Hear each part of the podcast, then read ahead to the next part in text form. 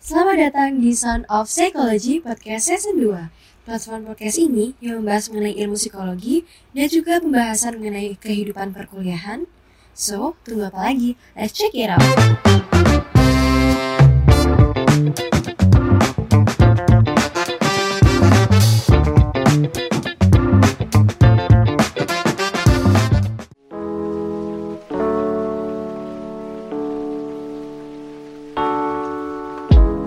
Sahabat psikologi, bertemu lagi dengan saya Audit Setia Prabowo di of Psikologi Podcast episode ke-6.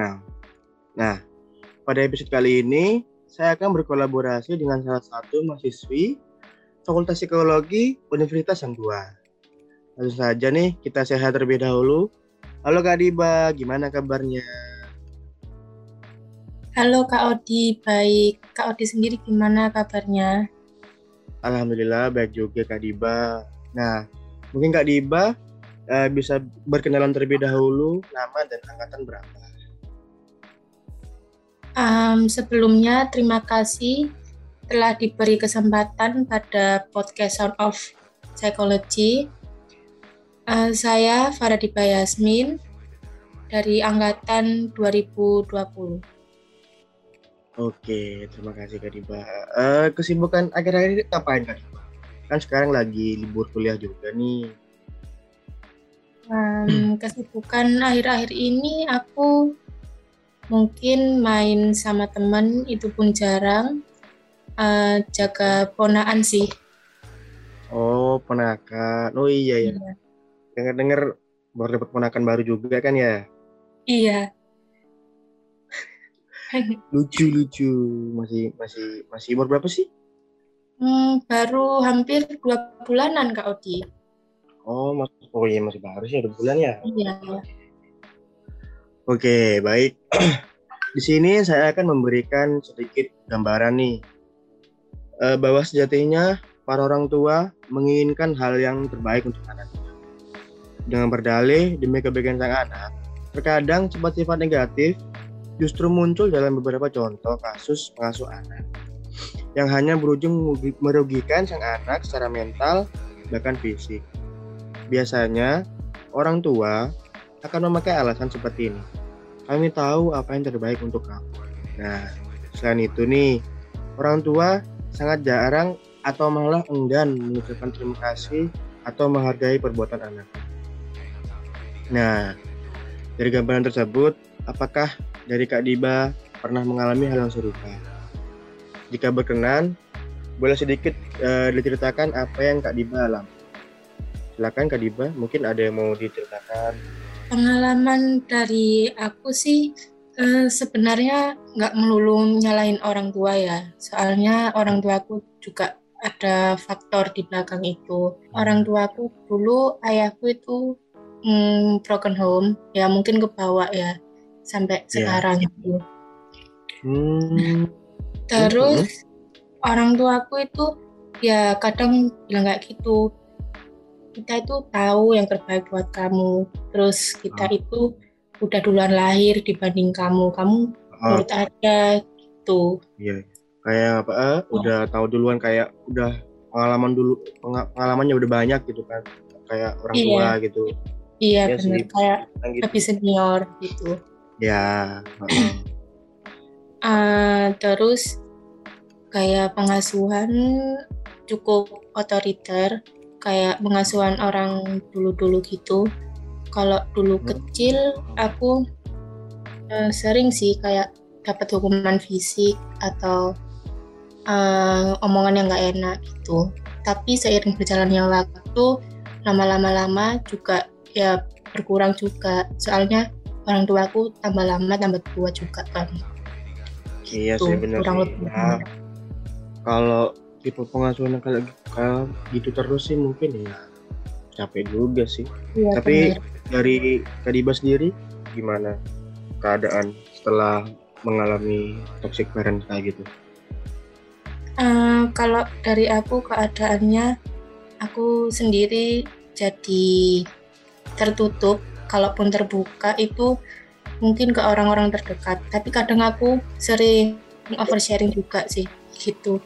Terus habis gitu uh, pernah juga ngerasa minder. Soalnya ada beberapa hal traumatis. Contohnya kayak oh. aku nggak diberi kesempatan buat ngambil keputusan gitu. Uh, aku masih ingat nih dulu waktu kecil aku itu uh -huh. mau keluar diajak keluar dia acara keluarga gitu. Aku pengen pakai baju warna pink tapi orang tua aku nggak seret gitu kalau misalnya aku pakai baju warna pink ya udah ini aja nggak mau tahu pokoknya ini aja sampai jadi pertengkaran gitu dulu. Hmm. masih ingat? Perdebatan gara-gara iya. gara-gara ah, baju gitu ya? Iya hal sepele hal sepele sampai ada keributan ya iya benar ya namanya juga orang tua kan iya benar ya. Oke, okay, Kak Diba, uh, mungkin ada lagi yang mau disampaikan? Tidak? kalau lanjut, kalau nggak ada lanjut nih. Oke, lanjut dulu Kak Oti. Oke, oke. Nah, dari cerita Kak Diba, seharusnya orang tua menjadi tempat nyaman nih bagi anak. Namun, bagi anak terkadang orang tua mampu menjadi sumber masalah yang menyebabkan takut dan trauma. Nah, hal ini disebabkan karena proteksi yang berlebihan, ekspektasi yang terlalu tinggi, dan egoisme yang kerap menjadi toksik yang dilakukan oleh orang tua. Dalam istilah psikologi, orang tua seperti ini sering disebut sebagai toxic parent. Sesuai namanya, yang disebut uh, toxic parent adalah orang tua yang berperilaku toksik dalam hal pengasuh anak. Para orang tua melakukan toxic parenting yang merupakan penerapan pola pengasuh anak yang buruk dan berakibat negatif pada sang anak, baik secara mental maupun jasmani. Nah, terkait toxic parent sendiri, hal yang paling relate pada Kak Diba. Apakah kakak diharuskan memenuhi kemauan orang tua, tidak diberi ruang untuk mengambil keputusan, atau seperti apa? Nah, tadi Kak Diba juga uh, juga bilang ada trauma dan juga tidak diberi ruang untuk keputusan. Apakah benar begitu Kak Diba? Iya, iya benar seperti itu.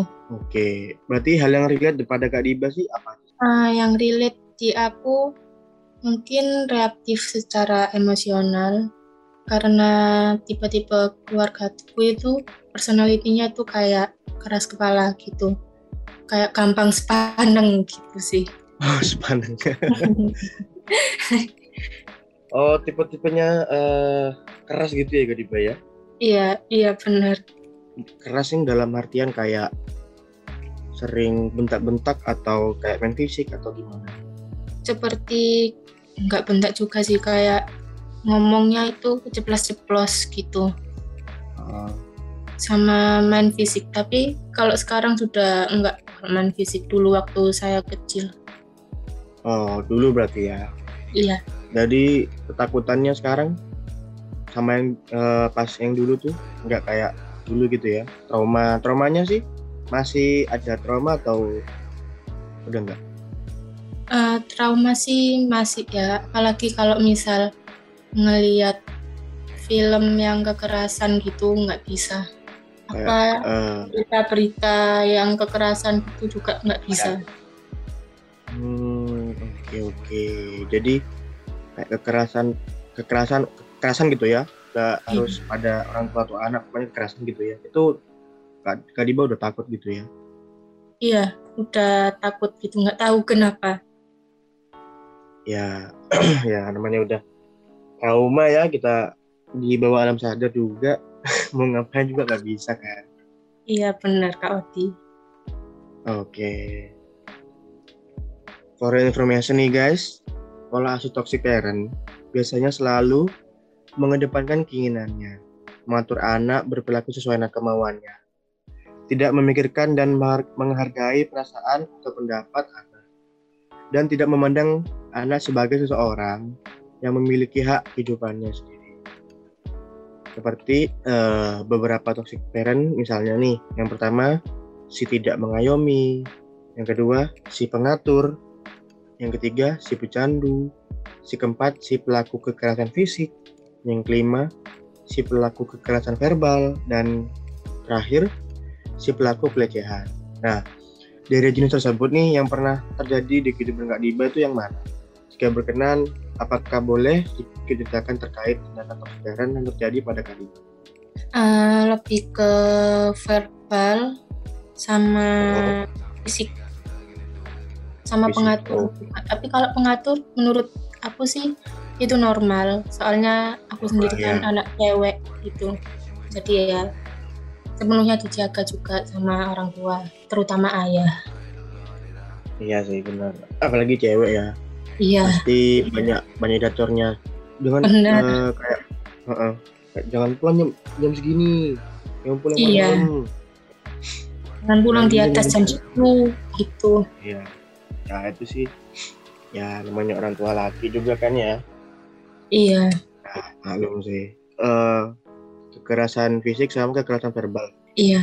Uh, boleh diceritakan nggak nih terkait uh, toxic parent yang terjadi pada Kadiba? Fisik itu ya yang kayak tadi aku bilang sering sepandang kalau marah itu kadang sampai kelepasan sampai mukul gitu.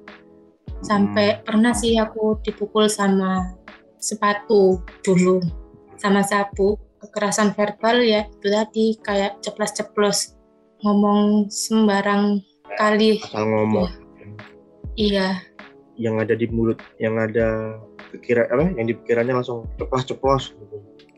iya langsung gitu oke berdasarkan artikel dan jurnal yang saya baca nih selain jenis toxic parent ternyata terdapat pula uh, perilaku uh, atau beberapa ciri yang menggambarkan orang tua melakukan toxic parent misalnya nih yang pertama si reaktif secara emosional. Yang kedua, ingin selalu mengontrol aktivitas anak.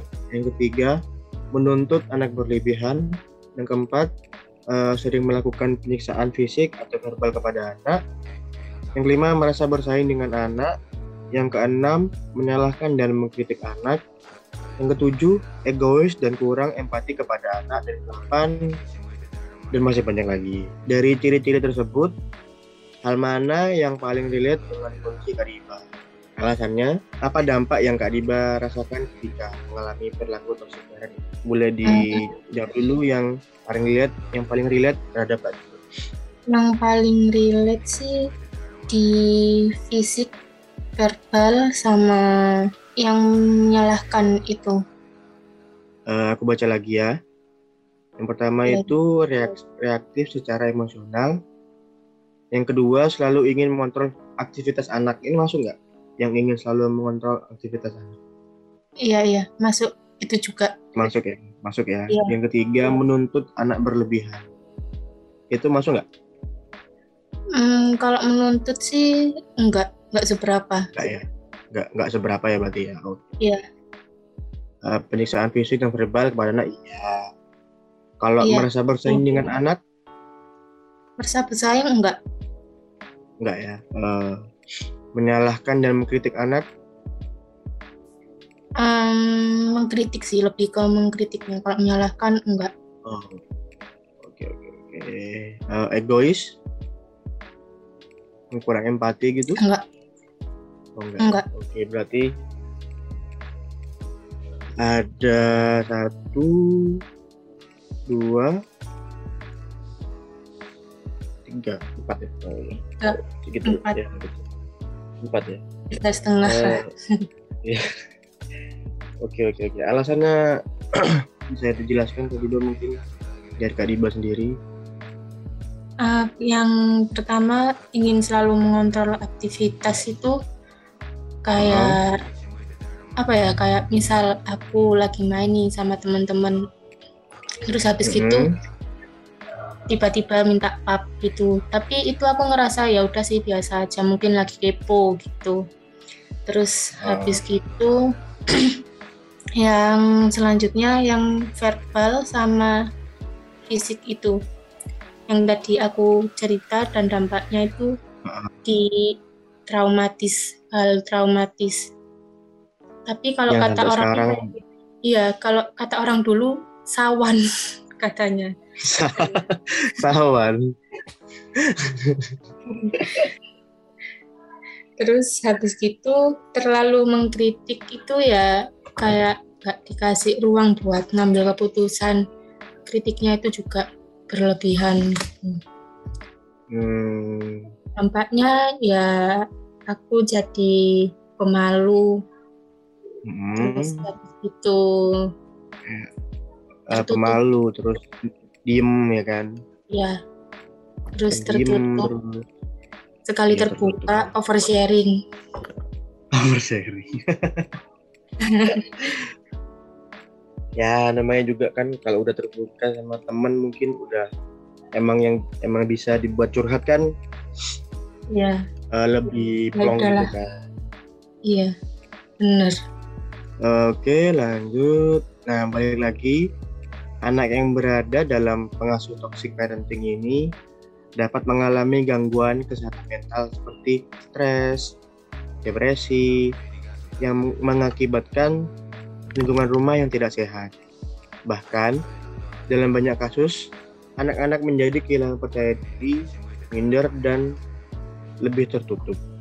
Eh, seperti yang Kadiba bilang tadi, anaknya juga eh, kurang percaya diri, minder dan tertutup. Nah, hal tersebut jika terus dibiarkan akan semakin parah dan memengaruhi hubungan si anak dalam kehidupan sosialnya. Cara menghadapi toxic parent ini ada banyak. Misalnya dengan menetapkan batasan antara diri sendiri dengan orang tua, mencari kesibukan di hal positif, menyempatkan untuk me time dan masih banyak lagi. Nah, dari Kadiba sendiri, apakah sudah apakah sudah berusaha menghadapi perilaku toksik dari orang tua kakak? Hal apa yang sudah kakak Diba lakukan? Nah, boleh. biasanya sih aku lebih suka enjoy gitu sama hobiku.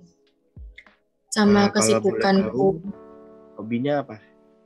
Hobiku sih make up, terus kesibukanku ya organisasi, kuliah, main sama teman, sama freelance juga kadang kalau ada job gitu. Terus habis itu eh, aku sesekali juga buat speak up ke orang tua. Kayak apa ya kalau aku nggak suka kalau aku bertentangan pikirannya sama orang tua aku ngomong gitu daripada nanti kalau terlalu diam tambah kepikiran gitu kan tambah nggak enak tambah apa ya kayak nggak bisa selesai gitu masalahnya Iya, gitu Iya benar. Kalau diem diem terus kan ya masalahnya nggak bakal selesai gitu kan. iya malah tambah penyakit gitu Ah, ah, penyakitnya tambah lama juga kan. Apalagi kalau nggak kalau nggak speak up juga ya kadipnya sendiri nanti kan yang merasakan iya stresnya. Iya benar Kak Odi.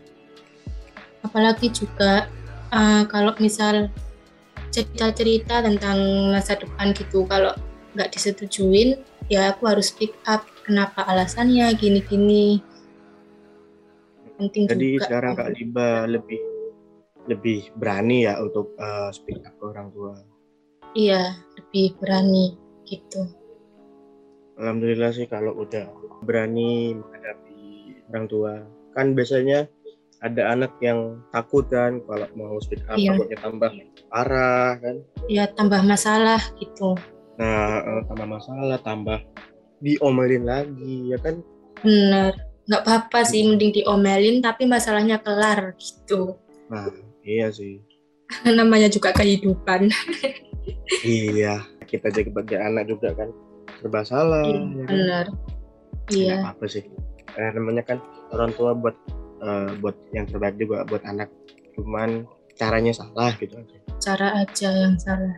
Eh, tambahan informasi untuk eh, sahabat psikologi bahwa yang terpenting kita sebagai anak jangan pernah memaksa orang tua untuk mengubah perilakunya menjadi sosok yang ideal. Meski apa yang apa yang mereka lakukan salah.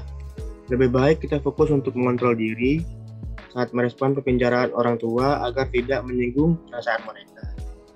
Nah, oke guys, menarik banget kan sharing session pada episode kali ini. Dan nggak kerasa ya, udah di akhir acara.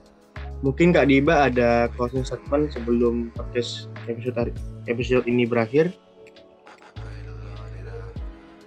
Eh, dari aku sih, jika kalian mengalami hal yang serupa dengan aku, mungkin kalian bisa lebih berani, bukan berarti berani melawan orang tua, kayak berani gitu lebih speak up demi kebaikan kalian juga sama orang tua kalian juga, sama bilang kalau misal itu nggak cocok buat kalian, biar sama-sama mengerti gitu, saling bertukar pikiran, bertukar cerita juga sama orang tua.